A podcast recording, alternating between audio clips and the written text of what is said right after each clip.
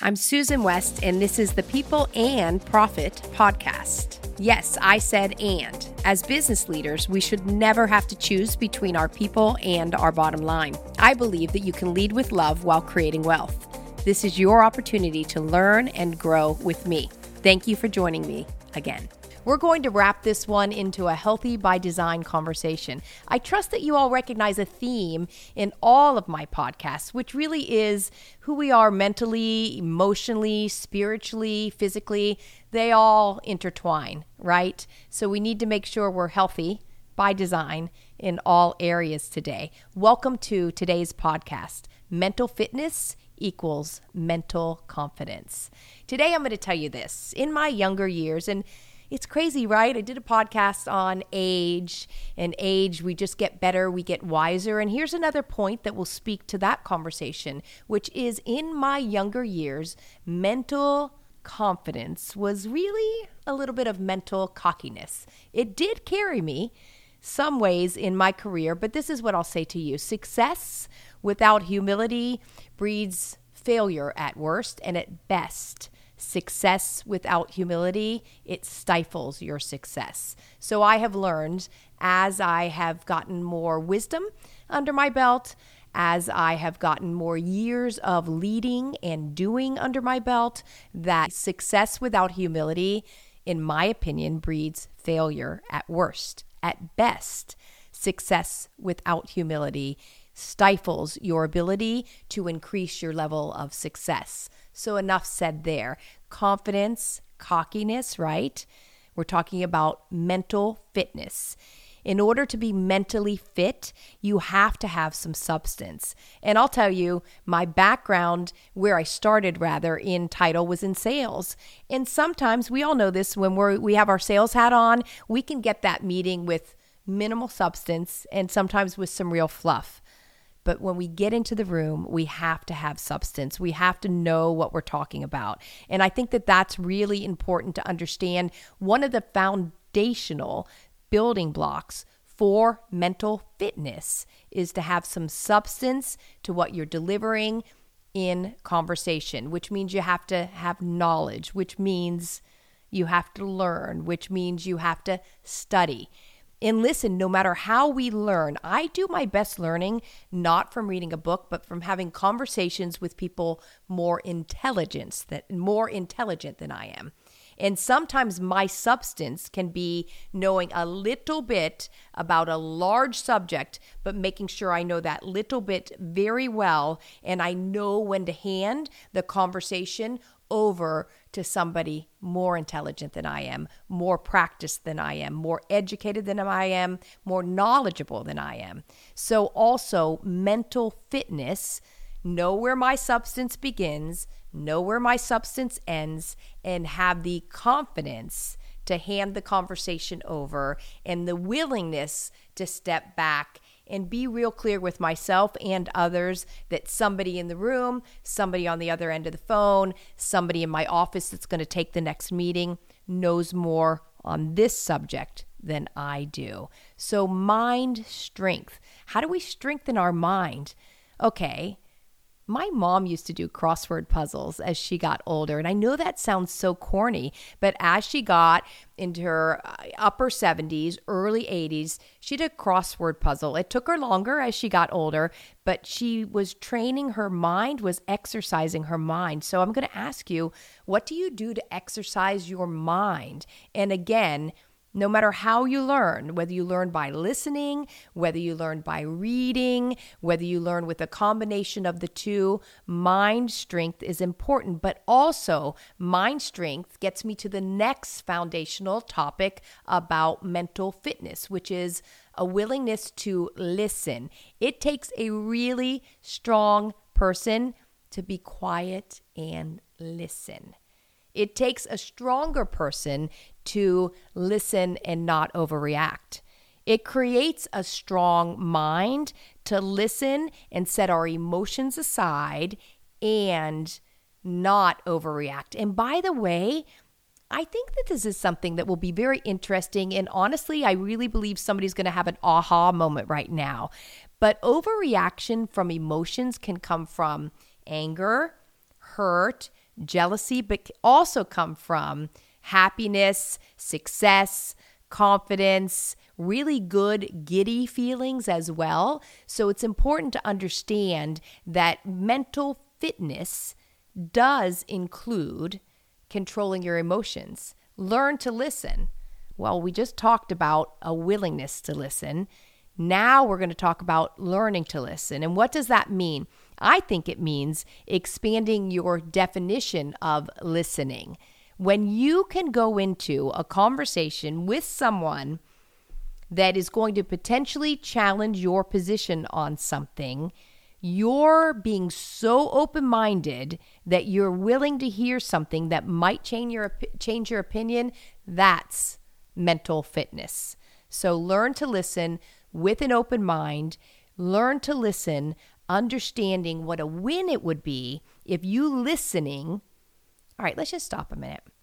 Don't have conversations with people that you really don't care about whether it's professionally, whether it's personally. So if you're having a conversation with someone and you don't care what their opinion is, don't have a conversation with them. But if you care about that person, again, no matter what the relationship is, personal or professional, if you care about them and you're engaging with them and you're taking moments from your life and their life to be together in a conversation, listen with the idea of wouldn't it be cool if they could move me off my position? Wouldn't it be cool if we could meet in the middle? Wouldn't it be cool if we could both leave better?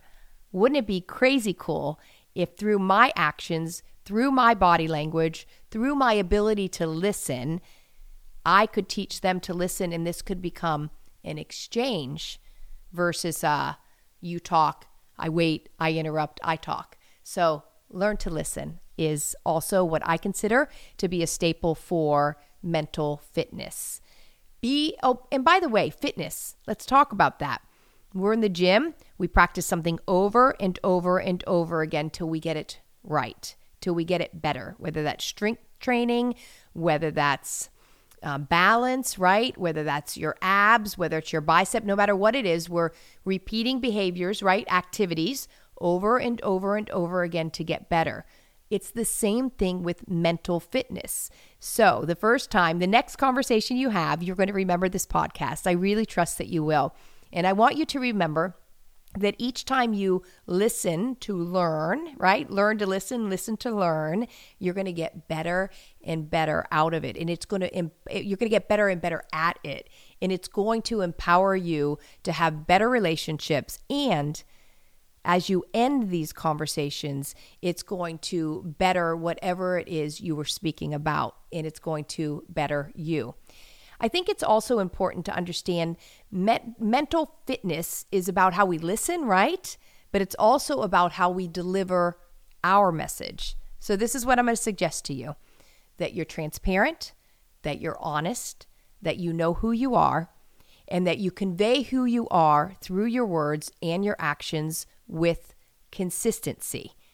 So, again, it's how we hear, it's how we listen, but it's also how we deliver our message. And again, without emotions, either the high ones or the low ones, the good ones or the bad ones, with a level of stability, right? And a level of control, but also honest, transparent, are really important qualities, staples, I believe, to mental fitness.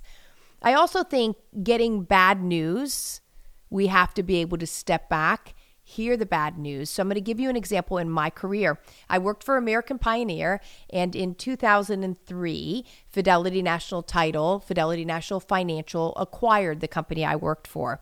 And I ran what we call the direct operations. And again, I'll save that for another podcast where I explain what direct operations, what an underwriter is. That conversation we'll save for another day but I worked for the direct operation. I had 10 offices under my leadership, and the executive that I was going to report to came to meet with me so I could introduce her to all of the direct operations, the people, the individuals that worked for these offices. And through three different way days, three different meetings, it came to light that there was a chance that I would no longer have my job, I would no longer hold my position after the acquisition was complete. My name was not necessarily on the list of people that were going to stay with the company, right?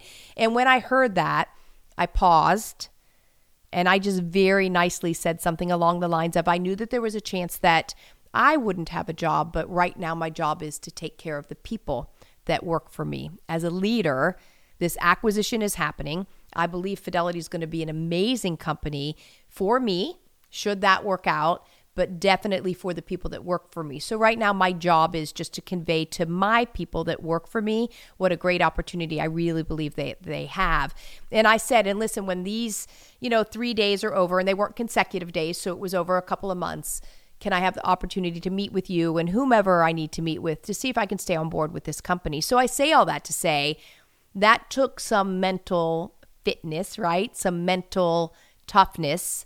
It took some not letting my emotions get the best of me, not letting worry consume me, and understanding what my job was, right? So, knowing who I was as a leader and making certain that I demonstrated and put that first and put my emotions aside. And honestly, I want to tell you this too. When you have negative worries or anxiety or fear or anger or whatever, right? Whatever your emotional response would be to that conversation, when you behave other than what your emotions are telling you to behave, your emotions follow suit. So, my actions that day, my words that day, my conversation that day empowered me to feel really good about myself.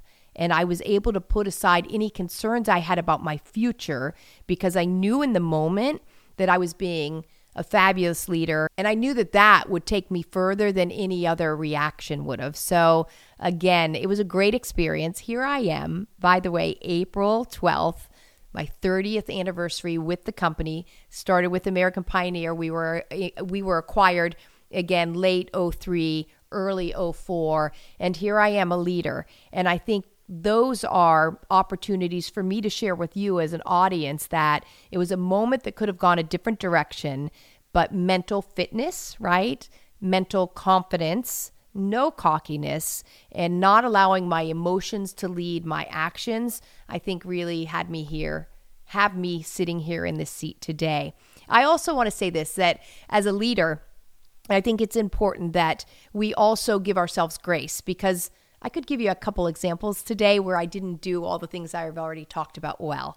So, the opportunity as a leader, as a human being, to step back and say, wait a minute, I can't get this right. I'm going to do it again, I think is important to understand. Apologizing when we don't get it right in both our words, but in our actions where we change, I think honestly creates a mental fitness for ourselves, but it also quietly challenges our peers quietly challenges our subordinates and sometimes the executives above us to be better and more fit mentally themselves. Someone asked me today onto a little bit of a different of a topic. They said, "When um, Susan, when you prepare for this podcast and you talk about mental fitness, I want to ask you this, and I want you to talk about how do you get your mind to slow down and talk to the audience, to your podcast audience, about why this is important." So this is what I want to say about that. I don't always get my mind to slow down. But what I have discovered as a leader that I have some people, I have to know my audience. So I have some people that my mind does not need to slow down for. We've created a dance, right? We've created a working relationship where I can walk out of my office and I can just go boom, boom, boom. This is what I need. This is what I need. This is what I need. I need this done. And I can turn back around and I know they're carrying that forward. And I've also created a remember that episode I did, Inspect What You Expect? I've also created a relationship with these people where they know, these specific people, where they know how far they can go and when they should check back with me. So, how does my mind slow down? With some people, it doesn't have to. And I think my fast mind and my fast speech, they're one of my greatest qualities now. When I'm with somebody, that their mind, and by the way, somebody's mind that doesn't think as fast as mine does, a lot of times they can be more intelligent than I am. So a fast mind doesn't always mean more intelligent. It just means a fast mind. So there are some people that I have to slow down. I have to articulate better. I have to maybe give them directions in smaller, right? Smaller steps to check back more often, have to ask them to repeat back to me. So you just have to, as a leader, slow your mind down, slow your delivery down based on the recipient of the information and based on what I need them to do, right? And I think also remembering mental fitness also means that I'm not standing up here just spouting off directions so people can hear me speak. I'm spouting off directions because I want them to take something to the next level.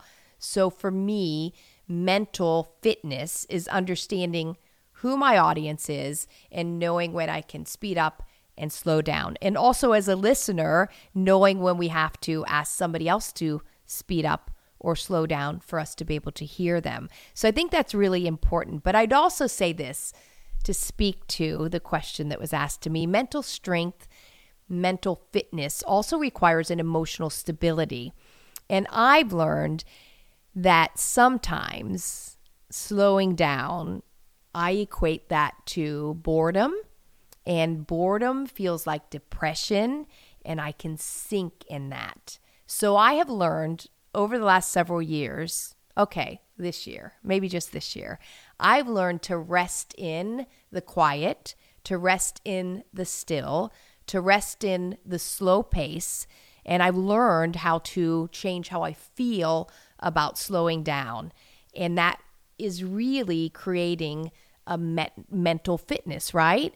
And if anybody's a runner, I think that there's opportunities when you're training. I've seen some people take the approach that if I'm training for a marathon, I'm going to do a lot of slow pace, right? Sometimes I've heard the philosophy when training to create a different metabolism, you want to do more often sprints, right? So, depending on what I'm training for physically, I might need to sprint or I might need to slow down. So I can sprint with the best of them and I can slow down, not with the best of them, but I'm getting better at that. So mental fitness requires agility, right? It requires change of pace. It requires listening. It requires articulating well. And it requires not leading with emotion. And I'll say this I've told people this over and over again. When you have a big win, be careful if you jump too high in celebration. That's a really easy way to twist your ankle on the way down. So don't celebrate successes too big and don't sink in failures too long. Just get back up, no matter whether it's a success or it's a failure, because mental fitness, confidence, strength will always trans- translate into success again success breeds more success. Thank you again for listening to People and Profit with me, Susan West. Remember to like, share, and leave a comment for us. Your feedback is truly appreciated and very important. Also, be sure to follow us on Instagram at the reframe underscore FNT, Facebook at the reframe, and LinkedIn at the reframe FNT. We'll see you next time. Thank you so much for tuning in and listening to the Reframes People and Profit with me, Susan West. As always, if you enjoyed this episode, please rate, review, and subscribe wherever you get your podcasts. This is a Stockworth Studios production.